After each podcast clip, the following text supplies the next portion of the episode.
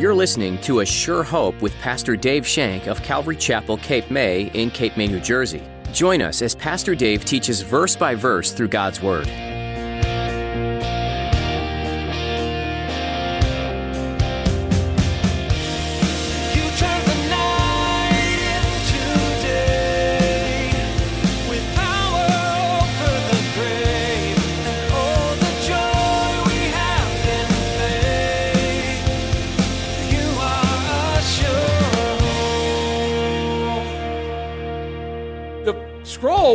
Underneath the rubble in the, in the temple. And as they were cleaning, what's that over there? Oh, looks like some kind of scroll. So they got it. It was a law, it was part of the law of Moses. And the word spreads, and he carries the book to the king. It had been forgotten and regarded as nothing more than an old dusty book. Now it was found, and they needed to read it, and it begins to spread. We should expect some measure of spiritual revival and renewal to follow. When God's word goes out boldly, spiritual renewal and revival takes place. Many think that the Bible is just another book, but as Pastor Dave shares, it's more than that. It's the living Word of God. It has the power to transform hearts and minds, and when it's shared, it not only changes you individually, it changes whole societies. That's probably why it's the best selling book in the world. Now, here's Pastor Dave in the book of 2nd Chronicles, chapter 34, as he continues his message Josiah and the Book of the Law.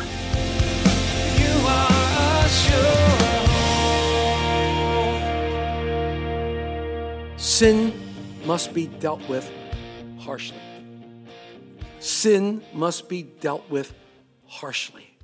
We have sin in our life, it must be dealt with harshly. Jesus said, if your hand causes you to sin, cut it off. If your eye causes you to sin, pluck it out. Now, was he saying maim yourself? Was he saying cause yourself to go blind? No. He was saying get it out of your life. Get it out of your life. Favorite scene, favorite scene in the movie Fireplace, Fire, Fireproof, Fireplace, Fireproof. Favorite scene in the movie Fireproof is when he has a problem with pornography and his wife calls him on it. And he's trying to get back with his wife, and she called him on it because she called him on there. My favorite scene in that was when he realized that, he took it out there and took a baseball bat to it and beat the snot out of it. I love that scene. See, he plucked it out. He got rid of the cause of the sin, he got rid of the temptation. I love that. And that's what Jesus is saying. If your eye causes you sin, pluck it out. If whatever causes you sin is in your life, get rid of it. That's what they're doing here. That's what they're doing here. These priests were causing people to sin, so he got rid of them. He pretty harshly too, but he got rid of them. He got rid of them. Although reformation can only not only deal with sinful things, it must deal with sinful people for a true reformation to have. If sinful people are not dealt with, they will quickly quickly bring back the sinful things that were removed before. If you don't deal with the sin, it will always be there, and the temptation will always be there too. The sinful people who guide you and lead you into sin. He did this in all the cities, in Manasseh, Ephraim, Simeon, and all throughout the whole land of Israel. The northern kingdom had already been conquered, and he was going up there and helping them out by getting rid of all this stuff too. He was really doing a good job. So then he turns his eyes to the temple. Let's read verses 8 through 13. In the 18th year of his reign, now 18 and 8, so he's 26 years old now. In the 18th year of his reign, when he had purged the land of the temple, and the temple, he sent Shaphan, the son of Azaliah, Maaseiah, the governor of the city, and Joah, the son of Jehoaz, the recorder, to repair the house of the Lord his God. And when they came to Hilkiah, the high priest, whose father is Hilkiah? I mentioned his name already Jeremiah. Hilkiah is Jeremiah's father. You can find that in the book of Jeremiah. They delivered that money which was brought into the house of God, and the Levites who, keep, who kept the doors had gathered from the hand of Manasseh and Ephraim, from all the remnant of Israel and all of Judah and Benjamin, which they had brought back to Jerusalem. And then they put it in the hand of the foreman who had the oversight of the house of the Lord, and they gave it to the workmen who worked in the house of the Lord to repair and restore the house. They gave it to the craftsmen and the builders to buy and hew stone and timber for beams, and the floor of the houses the kings of Judah had destroyed. And the men did the work faithfully. Their overseers were Japheth, Obadiah, the Levites, the sons of Merari, Zechariah, the Meshullam, and the sons of the Kohathites, and supervised. Others of Levites, of all whom were skillful with instruments of music, were over the burden bearers and were overseers of all who did the work of any kind of service. And some of the Levites were scribes officers and gatekeepers. Okay, so somebody made a joke the other day about what they do on Saturday morning. It was a whistle while you work thing. I think that was funny because here they're playing music while these guys are restoring the temple. The, the, the guys here are playing worship music as these guys are restoring the temple. And I don't know about you, but if I ever want to get anything done around my house, the best thing I can do is turn worship music on. I turn worship music. I do, don't whistle while I work, but I feel pretty jolly going around doing the things I need to do. You know, that's what's happening here. That's what's going on here. Josiah is 26 years old. He had this energetic campaign to cleanse the land of Judah and Israel of all idolatry. Now he puts his effort into the one thing that his father, father, father, father David wanted to do more than anything, and that's the temple. So see how see how they are, how close they are related. What was on David's heart? David wanted to build a temple for God. That's all David could think about. How come I live in this beautiful palace, Lord, and you're in a tent? Oh, David wanted to build a house for God. He couldn't because he had blood on his hands. David wasn't allowed to, but Solomon did. And here, Josiah wants to build the temple and wants to restore it back to its glory because he knows God's presence is there. He knows the value of a great temple. He puts his effort toward restoring the, the, the temple. Who had restored the temple before that? Somebody said it. Hezekiah. Hezekiah had restored the temple before that, but Manasseh came in and Ammon came in and they destroyed it again. They destroyed it completely. So there seems to be a two stage event here. It seems to be a two stage event with what we're looking at here. We have the purification of the religious practice in Judah, Jerusalem, Naphtali, and Josiah's 20th year. And then we have the continuing Reformation, simulated the discovery of a book of the law in the 18th year. I love that. It is possible that Josiah was motivated to rebuild the temple after hearing or remembering that this was the king Joash did many years before him. You can read about that in 2 Kings 12. Josiah understood the work to repair and rebuild the temple. He needed to organize it, he needed to fund it, and he needed to pay the workers. He needed to keep them going. This is good. So remember when, when in, in Hezekiah's day, they went out and they gathered money. Even Manasseh was gathering money. Remember they were gathering money for the temple? Well, here now, they're using that money to get it done, to get it done. It takes money to build things. It takes money to restore things. And he did this. And these men, they work faithfully. They work very, very faithfully. So we see this. And now we come to verses 14 through 17 something interesting happens. Something extremely interesting happens while they're restoring the temple. Let's read the verses. Now, when they brought out the money that was brought into the house of the Lord, Hilkiah the priest found the book of the law of the Lord given by Moses. Then Hilkiah answered and said to Shaphan the scribe, I have found the book of the law in the house of the Lord. And Hilkiah gave the book to Shaphan. So Shaphan carried the book to the king, bringing the king word, saying, All that was committed to your servants they are doing, and they have gathered the money that was found in the house of the Lord, and have delivered it into the workmen, into the hand of the overseers and the workmen.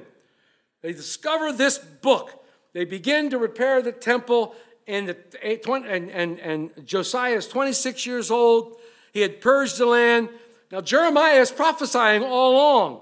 And he sent out a message to prepare the temple. They hired workmen, they got everything done. So they're cleaning out the temple. And all of a sudden they come across this book. Now, it's called a book, but really it was a scroll. It wasn't a book, it was a scroll. They didn't have books at that time. Books didn't come in, I think it was the second or third century when books came in when they actually started making books. If this was a scroll, they found a scroll. And one of the scrolls, which the law of God was written on, and the priest brought it out to Josiah and began to read it to him. And as he read it to him, they probably read Deuteronomy, where the God pronounces curses on those people for not following his law. And he comes, he, this is pretty bad. This is terrible. And he realized the iniquity of the sin of the people, and he gets very, very upset, and he should be. Because Deuteronomy says if they don't follow the law of God, that all the curses that fell on Egypt would fall on them too. And read about the curses that fell on Egypt. Where was the copy of the original law supposed to be? In the Ark of the Covenant. Supposed to be in the Ark of the Covenant. What else was in the Ark? Manna and Aaron's rod that budded. Yes, yes, those three things were supposed to be in the ark. Now, after it all happened and, and, and, and the Philistines had it for a while and it came back, somehow Aaron's rod became missing somehow. It wasn't there. Wasn't, wasn't there. So somehow this book of the law got sidetracked and got in the temple and everything was piled on top of it. Sounds a lot like the family Bible that you might have sitting in your living room on top of a coffee table someplace, or your mom had in your living room sitting on a coffee place, right? That you used to put your cold drink on top of, you know? And there were family pictures in there and all kinds of stuff in the family Bible. And, you know, the only time it was used was when mom dusted off, you know. That's the way most family Bibles are. So, the Word of God was with Israel still, but it had been neglected. What did Deuteronomy say about the Word of God? Let's go back to Deuteronomy chapter 17. We're going to look at two little verses there, which are very, very important. In Deuteronomy 17, in verses at 18, but, but if you look, if, if you have a Bible that has headings, some of them don't, my heading, beginning in verse 14, it says Principles Governing Kings. And in there is a whole list of things that the kings were supposed to know and do. Specifically in 18 through 20, it says, Also it shall be, when he, king, sits on the throne of his kingdom, he shall write for himself a copy of this law in the book from the one before the priests and the Levites. And it shall be with him, and he shall read it all the days of his life, that he may learn to fear the Lord his God, and be careful to observe all the words of this law and these statutes, that his heart may not be lifted up above his brethren, and that he may not turn aside from the commandment to the right or to the left, and that he may prolong his days in the kingdom, he and his children in the midst of Israel. So, they, they, he was supposed to be reading this thing. Every king was supposed to be reading and studying the Bible, reading and studying the law. They were supposed to know it so that they could lead the people in following the law. Well, obviously, that hadn't happened. Obviously, the scroll was underneath the rubble in the, in the temple. And as they were cleaning, what's that over there? Oh, looks like some kind of scroll. So they got it. It was a law. It was part of the law of Moses. And the word spreads and he carries the book to the king. and It had been forgotten and regarded as nothing more than an old dusty book. But now it was found, and he need to read it, and it begins to spread. We should expect some measure of spiritual revival and renewal to follow. When God's word goes out boldly, spiritual renewal and revival takes place. When, that's why Calvary Chapel teaches God's word line by line, verse upon verse, so that you know the whole counsel of God. And when you have the whole counsel in your God, it starts to spread and it starts to grow in your heart and it gets good ground and get good rooted and you become rooted and grounded and you become growing in the grace and knowledge of Jesus Christ. And more people are added to the kingdom. And throughout the history of God's people, when the word of God is recovered and spread, spiritual revival always follows. We're coming to one of the greatest books here, Ezra and Nehemiah. It's wonderful books. It can be as simply as it did in the days of Josiah. When one man finds and starts reading and believing the book, the word spreads. God's word spreads. Let's think 18 through 21. Then Shaphan the scribe told the king, saying, Hilkiah the priest has given me a book. And Shaphan read it before the Lord. Thus it happened. When the king heard the words of the law, he tore his clothes. Then the king commanded Hilkiah, Ahikam, the sons of Shaphan, Abdon, the son of Micah, Micah and Shaphan the scribe, and Azariah, the servant of the king, saying, Go inquire of the Lord for me, and those who are left in Israel and Judah, concerning the words of this book that are found. For great is the wrath of the Lord that is poured out upon us, because our fathers have not kept the word of the Lord, and do all according that is written in this book. Wow. He hears the word of God, and he rips his clothes. What does that mean? Ripping your clothes in this culture is a very, very sure sign. It's a sign of disgust. It's a sign of absolute agony and hurt. Remember when David found out that Saul and Jonathan were dead, he re- tore his clothes in pain and agony. When, when Jesus said, uh, talked about the Son of Man descending and ascending, what did the scribes, what did the uh, Cap, Cap, uh, Capias do? He tore his clothes in disgust. This was a sign of disgust and, and, and anger. So the king tears his clothes Oh my gosh, oh my gosh, it, it's, it's horror, astonishment. This is the strongest possible thing. He showed grief on account of all the other kings. He knew what would lay ahead. He knew what was coming. The wrath of God was coming because no king before him had read the word of God, had shared the word of God with the people. And even though we see that, whose work is this in our hearts? Holy Spirit. It's the Holy Spirit's work in our heart that convicts us of sin, righteousness, and judgment. Read John 16, 8. And when he comes and do this, he will convict us of sin. He convicts us, and that's what happens. It wasn't that the king knew nothing of God or how to seek him. It was that he was under the conviction of the sin. He didn't know what to do next.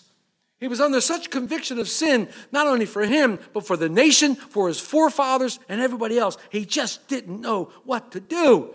And he was, he was saddened. He was saddened. Great wrath of the Lord is going to come out upon us. He knew that the kingdom of Judah deserved judgment. He knew it. He couldn't hear the word of God and respond to the Spirit of God without seriously confronting the sin, not only his sin, but the sin of the entire kingdom. Entire kingdom. Let's look at 22 to 28. So Hilkiah and those the king had appointed went to Huldah, the prophetess, the wife of Shallum, son of Tokath, the son of Harash, keeper of the wardrobe. She dwelt in Jerusalem in the second quarter, and they spoke to her that effect. then she answered them, Thus says the Lord God of Israel Tell me a man who sent to you. Thus says the Lord, Behold, I will bring calamity on this place and on its inhabitants, and all the curses that are written in the book which they have read before the king of Judah, because they have forsaken me and burned incense to other gods, that they might provoke me to anger with all the works of their hands. Therefore, my wrath will be poured out on this place, not to be quenched. But as for the king of Judah, who sent you to inquire of me, of the Lord? In this manner you shall speak to him. Thus says the Lord God of Israel concerning the words which you have heard, because your heart was tender and you humbled yourself before God when you heard his words against the place and against the inhabitants. You humbled yourself before me and tore your clothes and you wept before me. I also have heard you. Surely I will gather you to your fathers, and you shall be gathered to your grave in peace. And your eyes will not see the calamity which will bring out place and inhabitants. And they brought back the word to the king. This reminds me of the rapture of the church. Because of humbleness, because our hearts might be pure to him, we don't see the wrath of God. We don't see God's wrath. We are not subject to God's wrath, it says. We're going to study a lot about this on Sunday. We're not subject to God's wrath. Josiah is not going to see this calamity because his heart was tender towards God. You should be seeing something here. God is the same yesterday, today, and forever. He never changes. I am the Lord, I do not change. We have to we see something here. If we commit ourselves to God, if we humble ourselves before the Lord mighty God, if we obey his commands, what is the command? Love the Lord God with all your heart, mind, soul, and strength, and love your neighbor as yourself. Accept Jesus Christ's sacrifice on the cross. Become born again. That's what he wants of us. And if we do that, and if we seek him with our heart, if we abide in him, the wrath of God is not going to fall upon us. The wrath of God as we know it, the great tribulation that's coming. They go to this woman. Why didn't they go to Jeremiah? Why didn't they go to Zephaniah? I don't know. Zephaniah was prophesying then too. But they went to this woman and she taught the word of God. There were prophetesses all over the place and she spoke the word of God. It wasn't because of her wisdom and spirituality that she was recognized as a prophet, but he could reveal the heart and mind of God. And that was what important. And she did that. She did that to the king. So they consulted her. He's going to bring calamity on this place. He knew that Judah deserved judgment. Josiah knew that Judah deserved judgment. The judgment would come. Judah and his leaders had walked against the Lord for way too long. I said that. Too little, too late. The die was cast. All the curses that were written in the book, God's word was true. Everything that would happen to them. God's faithfulness is demonstrated as much by his judgment as by his mercy to repentance. We have to think about that. It is. I know we don't like to think about God's judgment, and I know it's scary, but we have to look at it because that's what the Bible says. The Bible teaches both. But because Josiah's heart was tender in two ways, it was tender to the word of God and was able to receive the convicting voice of the Holy Spirit. And he was tender to the message of judgment that the prophetess gave him. He was tender to the message that the prophetess gave him. This is extremely important. But Josiah, you're going to die, but you'll be gathered in peace.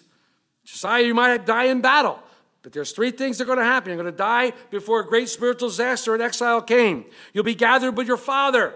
You will die in God's favor, even though it's by the hand of the enemy. Let's read the rest of the chapter. Then the king sent and gathered all the elders of Judah and Jerusalem. The king went up to the house of the Lord, and all the men of Judah and the inhabitants of Jerusalem, the priests and Levites, and all the people, great and small. And he read in their hearing all the words of the book of the covenant which had been found in the house of the Lord. then the king stood in his place and made a covenant before the Lord to follow the Lord, to keep his commandments and his testimonies and his statutes with all his heart and all his soul, to perform the words of the covenant that were written in the book. And he made all who were present in Jerusalem and Benjamin to take a stand. So the inhabitants of Jerusalem did according to the covenant of God and the God of their fathers. Thus, Josiah removed all the abominations from the country that belonged to the children of Israel and made all who were present in Israel diligently serve the Lord their God all his days. They did not depart from following the Lord God of their fathers. What a beautiful, beautiful thing. This is what the Word of God does. He shared it. This is what we're doing right now. We're sharing the Word of God. We're sharing God's Word, and it never comes back void. It never comes back void. How many of you get up in the morning and read God's Word and go, I don't understand this single word I read? I don't know what I read. I'm helping. And that happens. It happens. Well, let me ask, but it's manna for your soul. Let me ask you a question. What you have for breakfast six weeks ago on Monday? You don't know? How could you be nourished?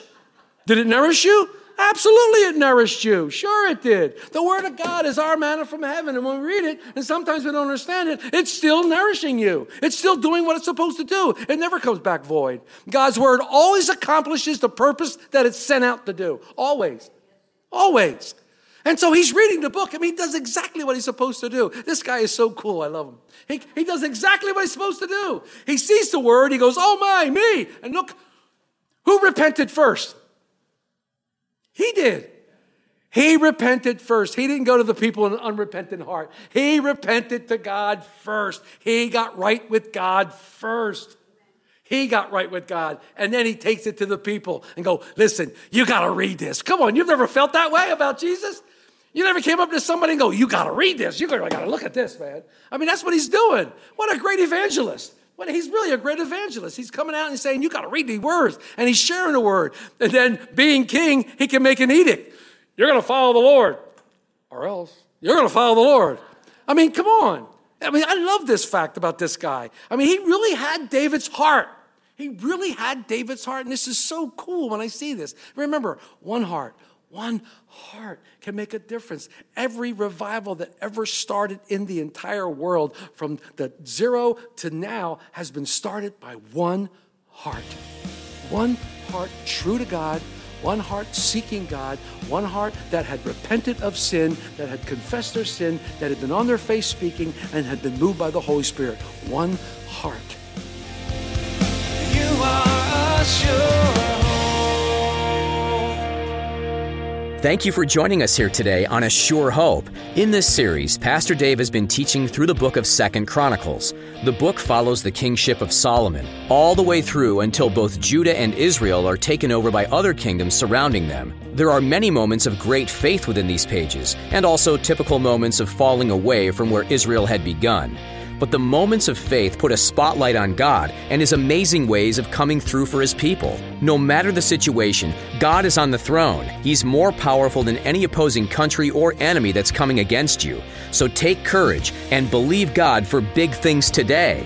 If you're enjoying this series from A Sure Hope, we invite you to check out more messages at ASureHopeRadio.com. Get to know more about Pastor Dave while you're there. You can also get a feel for the church behind this ministry, too. That church is Calvary Chapel, Cape May, in Cape May, New Jersey. Please feel free to explore our website to get more information on service times and other useful information. If you're not in the area, why not find us on Facebook or YouTube? We live stream our services to both of these platforms. Find links to both of these on our website, ASureHopeRadio.com. If for any reason you'd like to email us, you're welcome to do that as well. Our email address is info at capewatchradio.com. Our time is up for now, but make sure you come back again for another edition with Pastor Dave, teaching through the book of Second Chronicles on a sure hope.